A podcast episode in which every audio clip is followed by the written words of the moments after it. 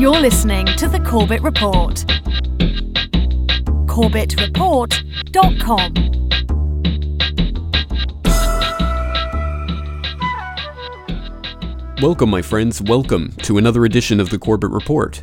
I am your host, James Corbett, podcasting to you, as always, from the sunny climes of Western Japan on this 30th day of January 2011. I'd like to welcome all of the listeners back to the Corbett Report and invite all of you, as always, to, to check into my website, corbettreport.com, where you can find previous episodes of this podcast, as well as articles, interviews, and videos created and conducted by myself, and links to websites that support, maintain, broadcast, syndicate, or otherwise give help to the Corbett Report. Now, we have a lot of information to get through in today's episode, so I'll keep the housekeeping remarks brief, but I just want to draw listeners' attention to the newly released YouTube video that I have about welcome to the new CorbettReport.com, in which I show and demonstrate exactly how to use the newly redesigned CorbettReport.com website. So, for anyone who is having difficulties locating or navigating things on the website, please go there and it shows you step by step how to use the new website. And I would also like to stress once again that everyone should be subscribing to either the RSS feeds or the email list. And there is a step by step demonstration of how to do that in the new video. So if you're having problems with that, please go to that and, and take a look. The email subscription is quite powerful. Every single day that there is an update to CorbettReport.com, you will get an e- email with hyperlinks to the update, and it will have the uh, even the media directly embedded in the email itself. So uh, that's a very powerful feature. And of course, there is the general RSS feed on the lower right of the top banner of every page of CorbettReport.com. If you click on that, your web browser should direct you to a page where you'll be able to subscribe through iTunes or your podcatcher of choice to get all of the latest media direct downloaded directly to your podcatcher. So that is another very handy feature to have. And on one final note, um, people might notice that uh, who are subscribed to my Corbett Report video RSS feed, you might notice that that feed is now being updated, and I am going to be working backwards. So I have the last few uh, YouTube videos, videos that have been released through YouTube and Blip.tv, are on that feed. So you will get Sunday Update and New World next week, and that will be continued to be updated uh, every time there is a new video, so you can get that directly to your iTunes or your iPhone or whatever it is you use, and um, you can get that downloaded directly by subscribing to the RSS video feed. And I will be working backwards, putting up a few videos a day, and working my way back through the backlog of 300 plus videos that we've released so far. So that's going to take uh, probably months to get completed, but at any rate, I will be working on it behind the scenes, and I trust you'll bear with me for that. But once again, please stay subscribed in order to stay up to date with all the latest breaking news, information, articles, videos, and interviews. And I'm afraid I've actually jammed so much information into today's episode that unfortunately there's no time to play today's Sunday update. So you can go to corbettreport.com or youtube.com slash corbettreport or the newly minted Sunday update.blip.tv to go and watch today, this uh, week's Sunday update, which I highly suggest you do because it's about the Egyptian riots and the internet kill switch and other very interesting information. But right now, let's get straight into today's episode. This is Weekend Edition from NPR News. I'm Scott Simon. Rahm Emanuel's name is back on the ballot, this time for good.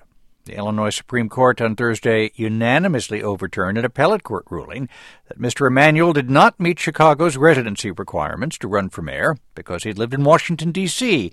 while serving as President Obama's chief of staff and hadn't returned to reside in Chicago long enough before he started to run. And with that ruling earlier this week by the Illinois State Supreme Court, a collective chill went down the spine of every Chicagoan, every American, and indeed every citizen of the world who is connected into the real political power structure and recognizes what it means when a political candidate seems chosen by the higher ups and all political roadblocks in his way are removed. But for those of you who may not be aware of why the proposition of having Rahm Emanuel as the mayor of Chicago is a spine chilling idea, welcome to episode 172 of the Corbett Report podcast. Meet Rahm Emanuel. And as always, let's start today with the official version of the Emanuel family story, as told to Bilderberger Charlie Rose by Dr. Zeke Emanuel, Rahm's older brother. Before we get to healthcare, tell me about this family. And tell me why you have these three brothers and a sister, and you all seem to be uh, outgoing, successful, achievement oriented, and interesting people. Well, first, our father came to Chicago uh, because he was doing his internship in residency in medicine. He was born in Israel, studied in Europe, and then came to the United States. And our mother was came the natural way. She was born in Chicago from parents who had immigrated. Actually, our grandfather came uh, without papers in the United States, and they met. Uh, went back to Israel, had one baby, and then came back to Chicago. Uh, and our father uh, set up as practice. I think the most important thing for our success, if you ask me, is their willingness to let us explore. Um, they're uh, fostering uh, very close relationships among the three of us and uh, willing to also help us every time we failed and know that we could succeed.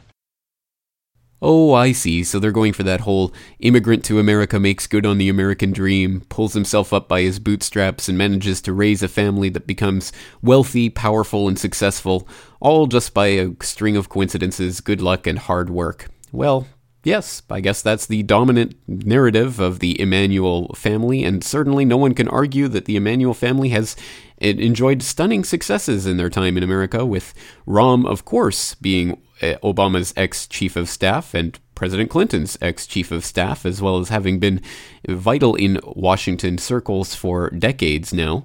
His older brother is Ezekiel Emanuel is a, a well-respected doctor and a member of the National Institute of Health, and his younger brother Ari Ari Emanuel is better, better known as Ari Gold, or that is the way that he has been fictionalized and portrayed in the popular series Entourage, based on Ari Emanuel, who is an Hollywood agent, a high-powered agent who is an agent for such people as well Michael Moore.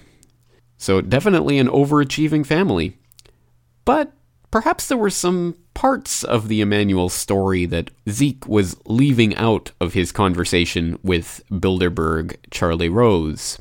Like, say, the niggly little detail that Benjamin Emanuel, the family patriarch, just happened to be a member of the Irgun terrorists who managed to create the State of Israel by engaging in a wave of deadly, brutal, terrorist violence. Jerusalem, July 22, 1946. Britain's High Command controls Palestine from the top floor of the exclusive King David Hotel. It is just before noon. Lunch is being prepared in the basement kitchen. Disguised as Arab porters, four Irgun members struggle to wheel in a delivery of seven heavy milk containers. No one suspects anything unusual. This happens at the same time every day. Only this special delivery contains 350 kilograms of explosives. The Irgun issues a warning to the hotel's inhabitants, giving them exactly 22 minutes to evacuate.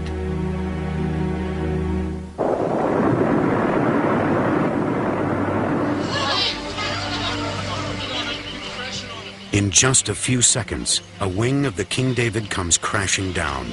The explosion strikes indiscriminately. 91 die. British soldiers, Arabs, and Jewish bystanders. 45 others are injured. The campaign of terror has reached a new level.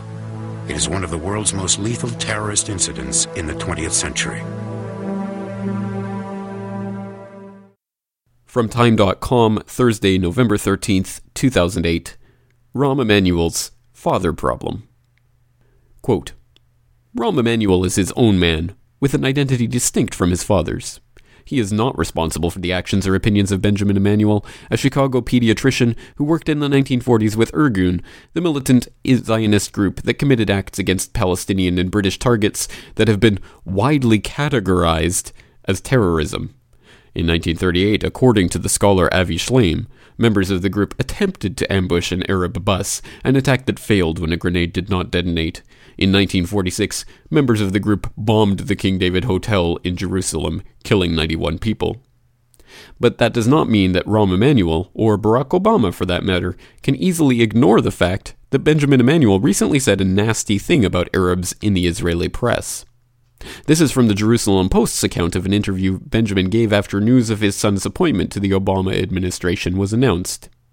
In an interview with Ma'ariv, Emanuel's father, Dr. Benjamin Emanuel said he was convinced that his son's appointment would be good for Israel. Obviously, he will influence the president to be pro Israel, he was quoted as saying. Why wouldn't he be? What is he, an Arab? He's not going to clean the floors of the White House. End quote. Now, whatever one may think about Time.com's reprehensible attempt to whitewash the atrocities committed by the Irgun or downplay the significance of those atrocities in the foundation of the State of Israel, well, certainly we must agree that we cannot blame Rahm Emanuel for the sins of the father, and we cannot expect that his sons would be responsible for those crimes. So the question is does the apple fall far from the tree?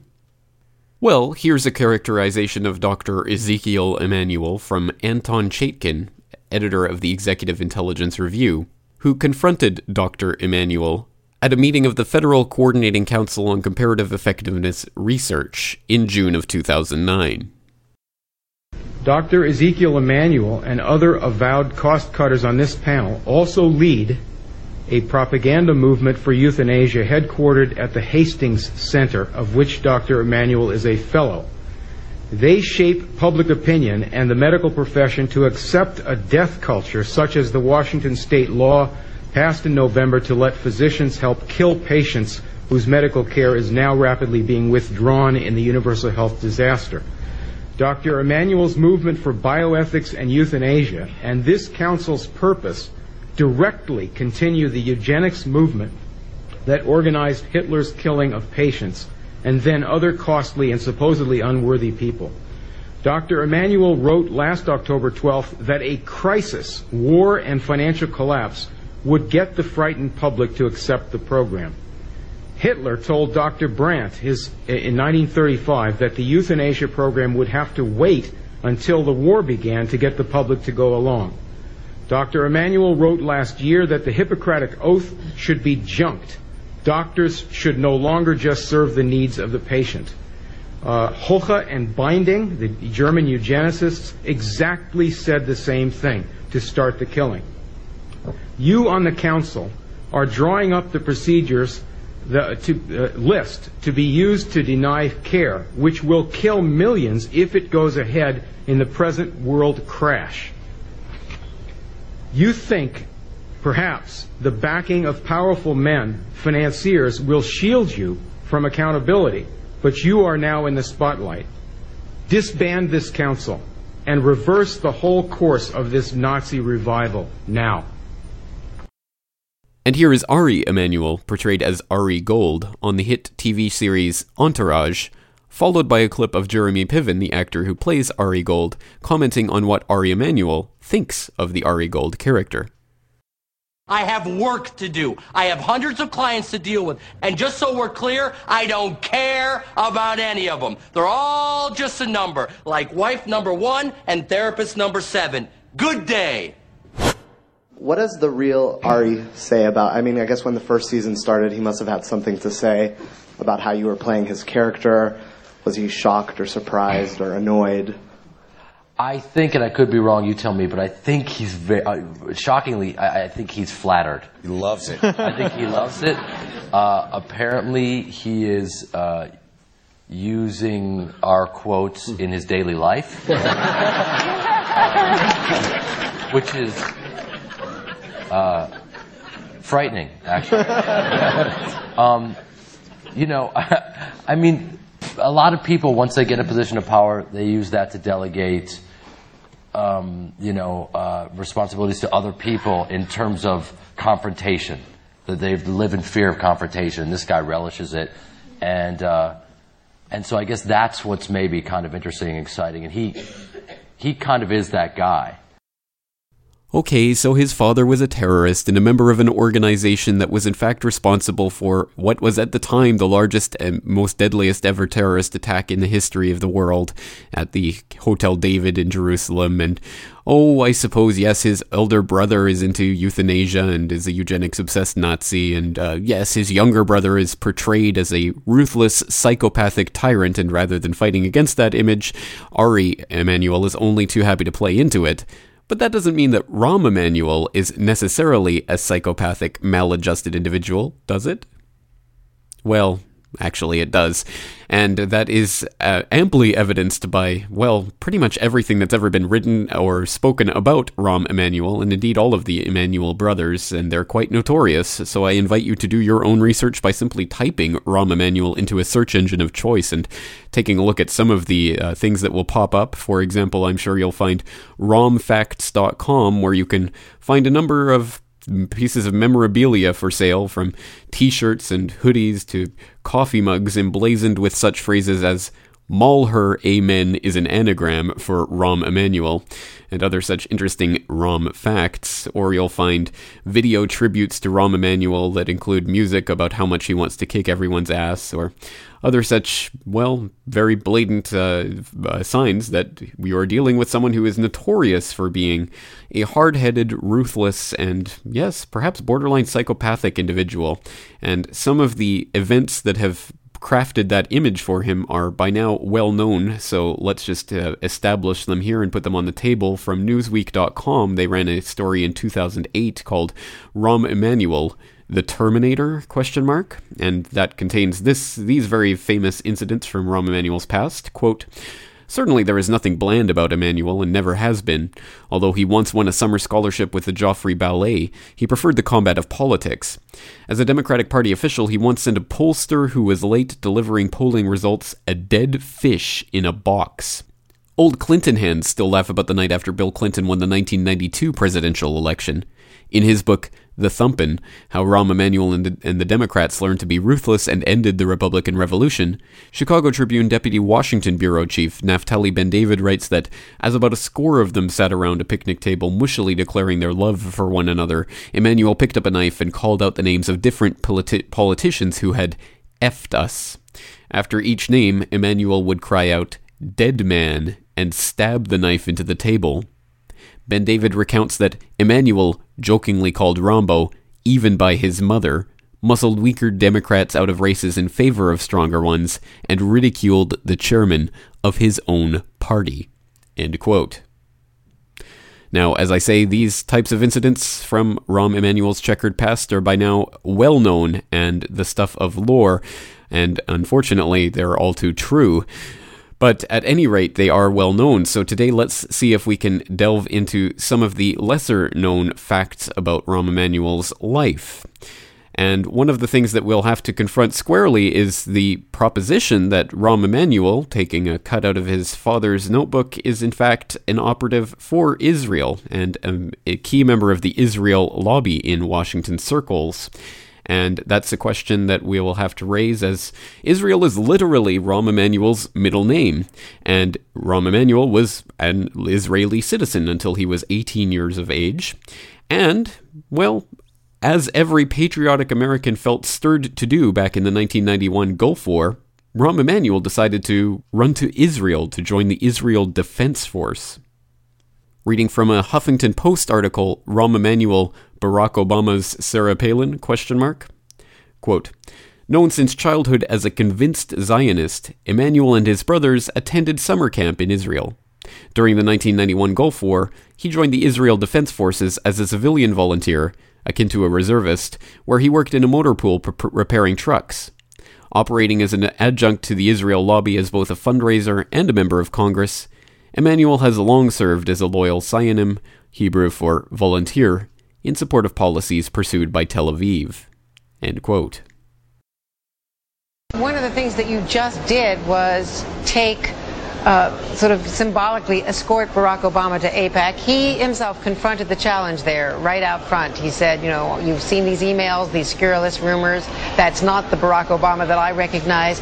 He confronted it head on. Yeah. You have a long record as a strong friend of Israel. You were in the Israeli army. I mean, you have a lifelong commitment. This comes from your family, from your background. You're a religious person. What was the reaction there to him? How hard a bridge is this to cross? Well, first of all, the reaction was uh, great there. Uh, both uh, in the audience, but it was also, you got to go back through the history. I mean, it was very strong when he ran for the United States Senate.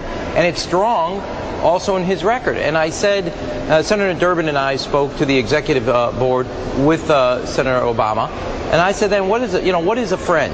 A friend whose loyalty is implicitly tr- known. You don't have to ask about it. And also a friend is somebody who will tell you the truth. And that is exactly uh, what Israel wants in the Oval Office, is a friend. And they're going to have that in Barack Obama. Okay, Rahm Emanuel, toady for Israel in the White House. Okay, well, check mark on that one. Well, let's move right along then. So, after he served in the Israel Defense Force in 91, what did he do after that? Well, he became heavily involved in Washington political circles and helped bring Bill Clinton to power as president and was rewarded for that by a number of appointments in the Clinton administration, including eventually White House Chief of Staff. And after having left that position in 2000, Bill Clinton helped him to land a job at Freddie Mac, the federal mortgage firm that, before the housing collapse of 2006 and the attendant uh, economic Armageddon that has taken place since then, well, uh, there was already accounting scandals going on at Freddie Mac during the exact time when Rahm Emanuel was sitting on the Freddie Mac executive board. Very interesting. Well, let's take a look at some more information about that. abcnews.go.com, November 7, 2008. Emanuel was director of Freddie Mac during scandal. Quote, President elect Barack Obama's newly appointed chief of staff, Rahm Emanuel, served on the board of directors of the federal mortgage firm Freddie Mac at a time when scandal was brewing at the troubled agency, and the board failed to spot red flags, according to government reports reviewed by ABCNews.com. According to a complaint filed later, later filed by the Securities and Exchange Commission, Freddie Mac, known formally as the Federal Home Loan Mortgage Corporation, misreported profits by billions of dollars in order to deceive investors between the years 2000 and 2002. Emanuel was not named in the SEC complaint, but the entire board was later accused by the Office of Federal Housing Enterprise Oversight of having failed in its duty to follow up on matters brought to its attention. In a statement to ABCNews.com, a spokesperson said Emanuel served on the board for 13 months, a relatively short period of time. The spokesperson said that while on the board, Emanuel believed that Freddie Mac needed to address concerns raised by congressional critics. End quote. Well, there you go. There's a little report on the very things that were happening just as uh, as Rahm Emanuel was sitting on the board of Freddie Mac, and uh, it also leaves the spokesperson to to spread some half truths and mistruths about Rahm Emanuel's role in all of that. Well, let's uh, seek some more clarification on that point, and we'll switch over to the uh, blogs section of ChicagoTribune.com for an ar- article from January 10th, 2011, from the archives Rahm Emanuel, Freddie Mac, and the Big Bucks Years. Quote, before its portfolio of bad loans helped trigger the current housing crisis, mortgage giant Freddie Mac was the focus of a major accounting scandal that led to a management shakeup, huge fines, and scalding condemnation of passive directors by a top federal regulator. One of those allegedly asleep at the switch board members was Chicago's Rahm Emanuel, now chief of staff to President Barack Obama, who made at least $320,000 for a 14 month stint at Freddie Mac that required little effort. What is less known, however, is how little he apparently did for his money and how he benefited from the kind of cozy ties between Washington and Wall Street that have fueled the nation's current economic mess. The board met no more than six times a year. Unlike most fellow directors, Emanuel was not assigned to any of the board's working committees, according to company proxy statements. Immediately upon joining the board, Emanuel and other new directors qualified for $380,000 in stock and options, plus a $20,000 annual fee, records indicate. On Emanuel's watch, the board was told by executives of a plan to use accounting tricks to mislead shareholders about outsized profits the government chartered firm was then reaping from risky investments. The goal was to push earnings onto the books in future years, ensuring that Freddie Mac would appear profitable on paper for years to come, and helping maximize annual bonuses for company brass. End quote. Well, I'll leave it to you to go look more into the Freddie Mac scandal and Rahm Emanuel's role within it. But suffice it to say, he was leading a relatively cushy life in the 14 months between the time that he finished in the White House, the Clinton White House, and the time that he took up his own political career as a congressman in Illinois. And that's where we'll pick up the real, I suppose, meat and potatoes of this episode because we can talk all we want about Emanuel's family relations or his supposed uh, ties to foreign nations, or we can talk to talk about various things, uh, shady business dealings in his past. But the point for someone so heavily involved in Washington political circles and someone who is now threatening to become mayor of Chicago is, well, what does he advocate, and do the policies that he advocate indicate a step in the wrong direction? That is, a step towards tyranny and away from liberty. Well, let's turn to a speech that he gave at the Brady Center in 2007 on the prospect of a no fly, no buy list. We had an election about change. People are clear about the special interest. They are tired of that gridlock that special interests cause in Washington. And I think the most simple thing we can do, and we've got to make this a number one issue as a test vote and then take it into the election. That is, if you are on the no fly list, because you are known as maybe a possible terrorist, you cannot buy a handgun in America.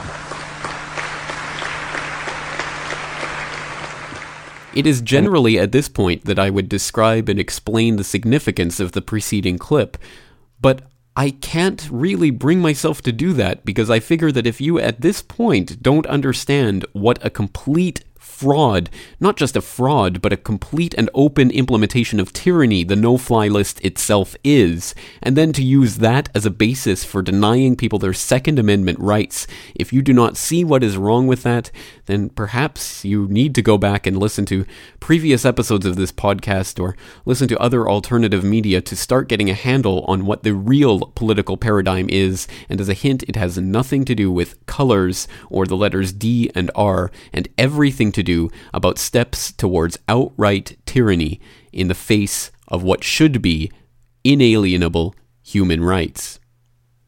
But if you would like to see that clip in particular further explained and fleshed out, then I invite you to stay tuned to my YouTube channel for the release, I hope, later this week of an edition of my film literature in the New World Order series that will feature and explain that clip very specifically.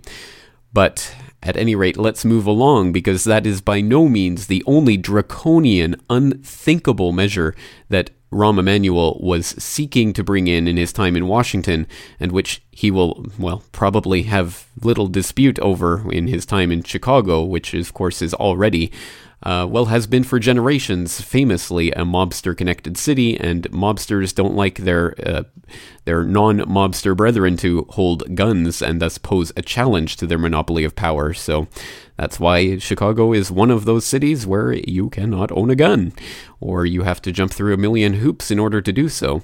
And uh, that's the perfect place for a, uh, a, mobster of a different sort, Rahm Emanuel.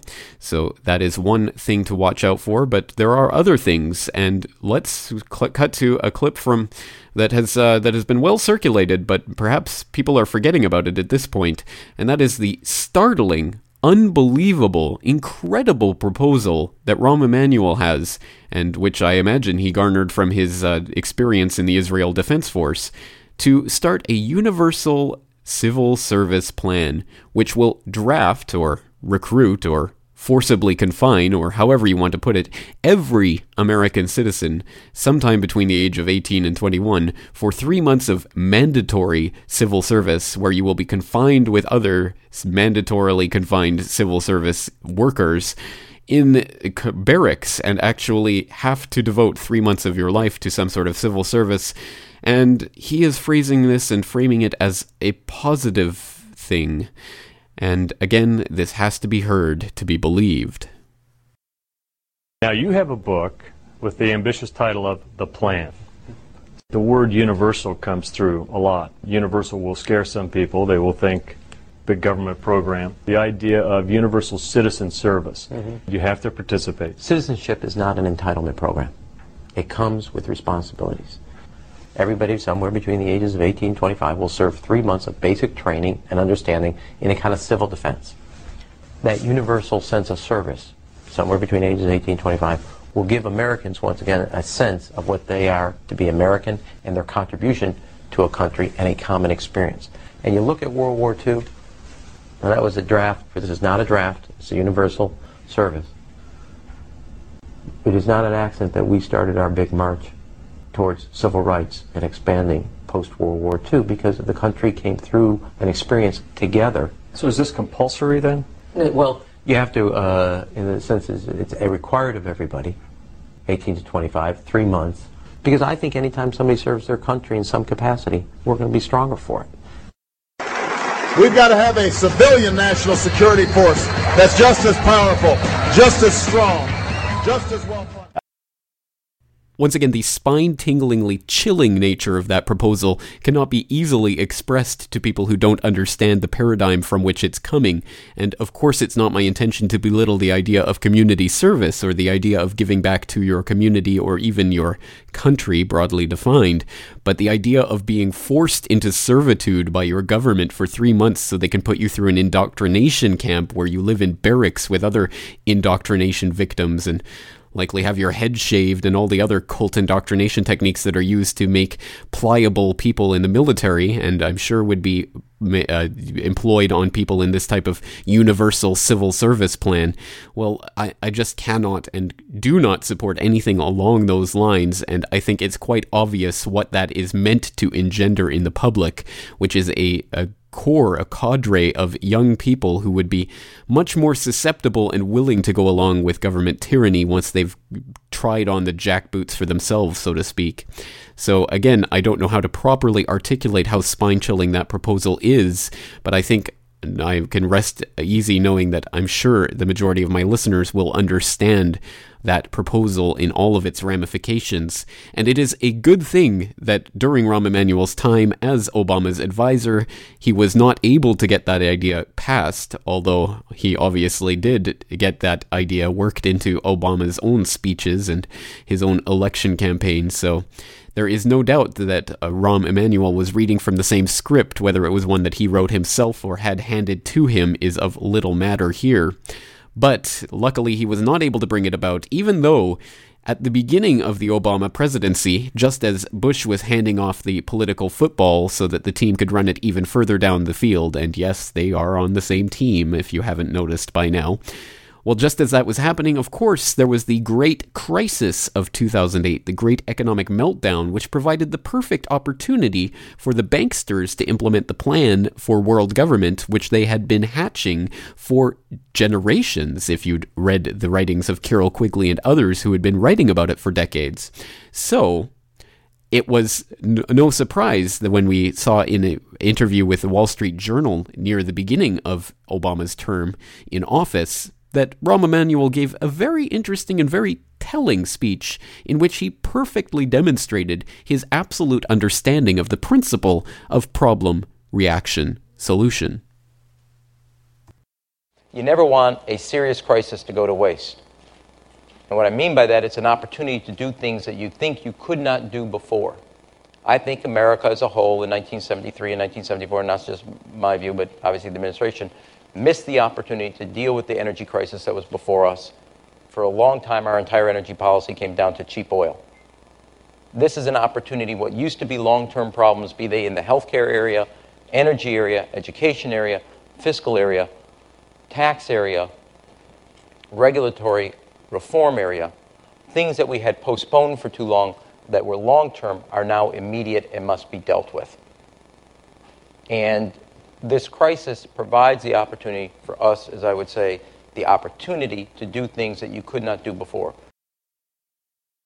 From this crisis, we can seize a great opportunity. Hmm, I wonder where I've heard sentiments like that before. Oh, wait, that's the very definition of the problem reaction solution paradigm, which is at the basis of false flag terrorism, for example. That concept that still there are people who can't seem to wrap their heads around. Why would the government attack itself? As if A, the government was a monolithic entity, and as if B, the government was not empowered by attacks against itself. But at any rate, there is Rahm Emanuel explaining it for people, so perhaps the next time someone tries to use that argument on you, you can just pull out Rahm Emanuel's speech and get them to cogitate on the idea that systems actually gain and are strengthened from crisis and turmoil. And if they can create that turmoil in order to get the reaction that they want, in order to provide the solution they already had in their back pockets, then so much the better. What did the economic crisis have to do with all of those things that Rahm Emanuel mentioned in that speech? Well, very little, if only tangentially, but at, at, any rate, it's a great opportunity to bring in all of those parts of the uh, agenda which he had been hatching for years behind the scenes. Well, luckily, as I say, the Obama administration has proven to be a complete failure on almost every front, including the front of moving the political football further down the field. And I think Obama did not run as far down the field as the globalists had hoped he would. So that, I think, is a testament to the work that the alternative media was doing from, well, not only day one, but before day one in exposing the Obama administration for what it really was and not the hope and change which we were sold like so much toothpaste. But at any rate, there you go. There is Rahm Emanuel, undoubtedly an absolute insider connected to the Israel lobby, working to pass draconian restrictions on Second Amendment rights, working to institute universal civil service plans that are nothing more than government indoctrination camps. But there is always the hope that with someone like this coming into potentially a position of great power in Chicago as mayor of that city, well, there's the hope among many people that, well, maybe he isn't all a complete insider. Maybe he hasn't gone completely over to the dark side. Maybe he's not in the back pocket of the globalists. Maybe, in fact, his tenacity and his well, psychopathic bulldoggedness would actually be an asset in standing up against the banksters, which uh, he has given lip service to on occasion. Maybe there's a real human inside Rahm Emanuel, and maybe he really could be a great political leader. Well, for anyone actually entertaining those thoughts, and I doubt there are many out there who are, but just in case you are, well, don't worry, just like with every other political candidate who is enjoying remarkable success for seemingly no reason, there is a deep, dark closet in which there are hidden deep, dark skeletons that Rahm Emanuel would prefer not to get to light, and when that is the case, the specter of blackmail is unfortunately a very real one. And what is the blackmail dirt? And what exactly is the blackmail skeleton in Rahm Emanuel's closet? Well, closet may indeed be an apt anal- analogy here, and we'll turn to Wayne Madsen report for more on that. From a report from May 24th of 2010, Obama and Emanuel, members of same gay bathhouse club in Chicago. Quote, President Obama and his chief of staff Rahm Emanuel are lifetime members of the same gay bathhouse in uptown Chicago, according to informed sources in Chicago's gay community, as well as veteran political sources in the city. The bathhouse, Man's Country, caters to older white men, and it has been in business for some 30 years and is known as one of uptown Chicago's grand old bathhouses. WMR was told by sources who are familiar with the bathhouse that it provides lifetime memberships to paying customers and that the club's computerized files and pre computer paper files include membership information for both Obama and Emanuel. However, sources close to Man's Country believe the U.S. Secret Service has purged the computer and filing cabinet files of the membership date data on Obama and Emanuel. Members of Man's Country are also issued club identification cards. WMR learned that Obama and Emanuel possessed the ID cards, which were required for entry. End quote. Continuing from later in that same article, Rahm the Sugar Daddy Quote, Obama's chief of staff Emanuel, who won a scholarship to the Joffrey Ballet but turned it down to attend college, is married and, like Obama, has children, in Emanuel's case, a son and two daughters. However, Emanuel, who is 50, also travels frequently with a male companion, a wealthy Chicago real estate developer, some five to six years his senior. WMR has learned from Chicago's gay community as well as political sources that Emanuel and his friend have gone together on a trip to India, skiing vacations, and soon plan a vacation in Florida, sans Miss, Mrs. Emanuel and the kids. In Chicago's gay community, Emanuel is known as Sugar Daddy, promising young men with perks and lucrative positions if they sleep with him. On occasion, Emanuel has been with older men, such as his travel companion, but his preference is young, according to WMR's sources. Emanuel also often uses bikes, bicycling and basketball venues to make his approaches. Being an Emanuel basketball buddy is a key to professional success. WMR spoke to one member of the gay community in Chicago who had first hand knowledge of one of Emanuel's bed partners, an older man who runs a nonprofit symphony organization. Well, certainly some titillating information there, and as someone who does not care what consenting adults do behind closed doors, I could not care less if uh, Rahm Emanuel was in fact homosexual, except for the fact that, of course, in hiding this and living a lie, he is obviously prone to blackmail, and blackmail is exactly the kind of thing that the globalists and bankster stooges love to have in key political candidates, because it's the kind of thing they can keep nicely locked away for that date on which they need the key vote or the key policy to come into place. And if people don't understand how that system works, well, then you are living in Never Never Land. But at any rate, this is a fascinating report, but of course, it all comes from anonymous sources. And who knows, maybe Wayne Madsen made this up out of thin air, this veteran naval officer and ex member of the National Security Agency with sources in Washington and obviously in Chicago.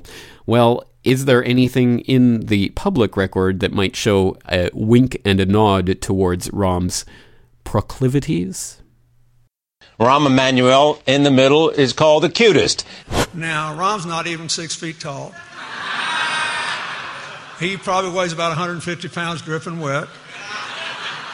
But in all the ways that matter, he is a very big person for this job. The category tonight Oh, this is an interesting one. Top 10 signs that Rahm Emanuel is nuts. Mm. Rahm Emanuel is the guy who's running uh, President Obama's White House staff. Yes. He's, he's his buddy. He's his main man. He's the guy that takes care of everything. He's the brains behind the machine.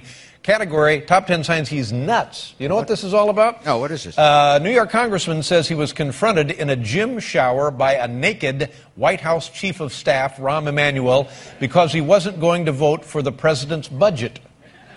Really? So I, am not sure here. I guess I get. Were, were, they both naked? Were one of them just naked? anyway, it seemed inappropriate that a guy uh, would be naked, and you know, uh, so. Hmm. Well, I'll let you come to your own conclusions on that matter and to continue pursuing that particular line of research for yourself, but I think we can all agree at this point that Rahm Emanuel may not be the best idea for a political candidate in Chicago. And yet, still, even with all of this taken as background as to who Rahm Emanuel is and why he would not, indeed, make a good mayor of the Windy City, I think it still needs to be stressed what is really happening here and how Rahm Emanuel ca- overcame the political roadblocks that seemed to be uh, absolutely immo- immovable and unarguable in the fact that he was not a resident of Chicago as the law states he needed to be in order to be a mayoral candidate. That seems pretty open and shut, so for the Supreme Court to overrule the appellate court's decision and to put his name back on the ballot at the very last minute with no other possibility of appeal well, that seems to me like the same type of thing that we saw with the run up towards Obama's presidency, where this man came from out of nowhere to become a first term U.S. Senator and then President of the United States in a meteoric rise to power that could only have taken place if he was already in the back pocket of the interests that were there to promote his and pave his way. So, this leads to the obvious question what could Rahm Emanuel be being groomed for? And if he did indeed engage in the very simple and very straightforward swap that appears to have taken place with the Chicago Daley political machine swapping out the Daley mayoralty of Chicago for Rahm's position in the chief as chief of staff, and yes, a Daley who is the brother of the ex mm, Chicago mayor did just take over Rahm Emanuel's old position, and now Rahm Emanuel is going to take over his brother's old position. Hmm, I wonder if a swap was taking place behind the scenes there. Well, what is the point of this and why is why is the mayor of Chicago such an important position? What could be being set up here? Well, in order to get to put some of these pieces together in a way that I think is personally quite spine chilling and as good a reason as any why everyone who has any say in the matter or any vote in Chicago or knows anyone in Chicago needs to get behind any campaign other than Rahm Emanuel's to make sure that Rahm Emanuel does not achieve power in Chicago.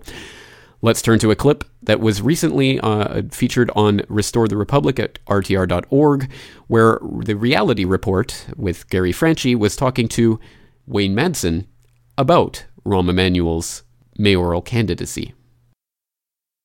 Uh, we've talked on the phone several times, and we've discussed our uh, theories or on what could happen to Chicago with Emanuel as the mayor of Chicago. How dangerous could it be for the second city to have Rahm Emanuel as mayor of Chicago?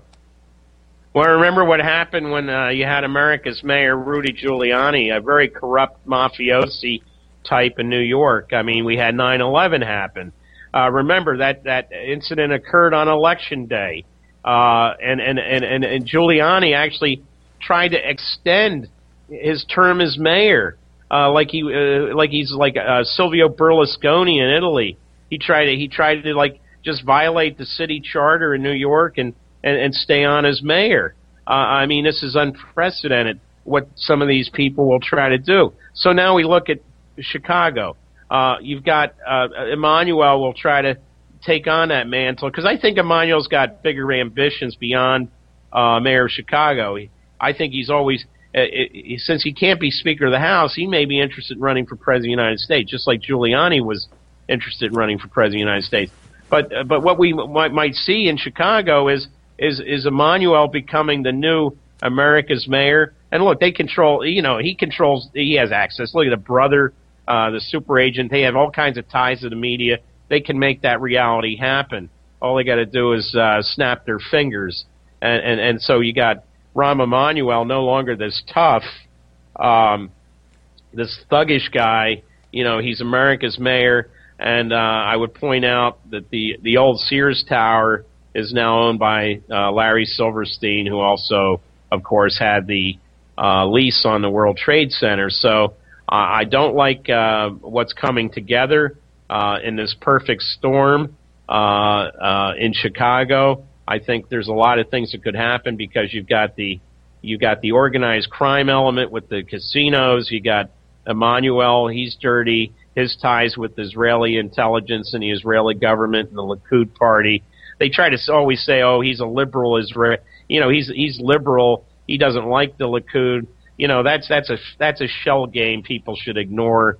Um, uh, and uh, you've got and, and Silverstein owning the old Sears Tower you put that all together, I think you got a recipe for potential for, for another potential 9/11 in Chicago, one that will propel Emanuel to uh, superstar status and possible uh, national uh, political office.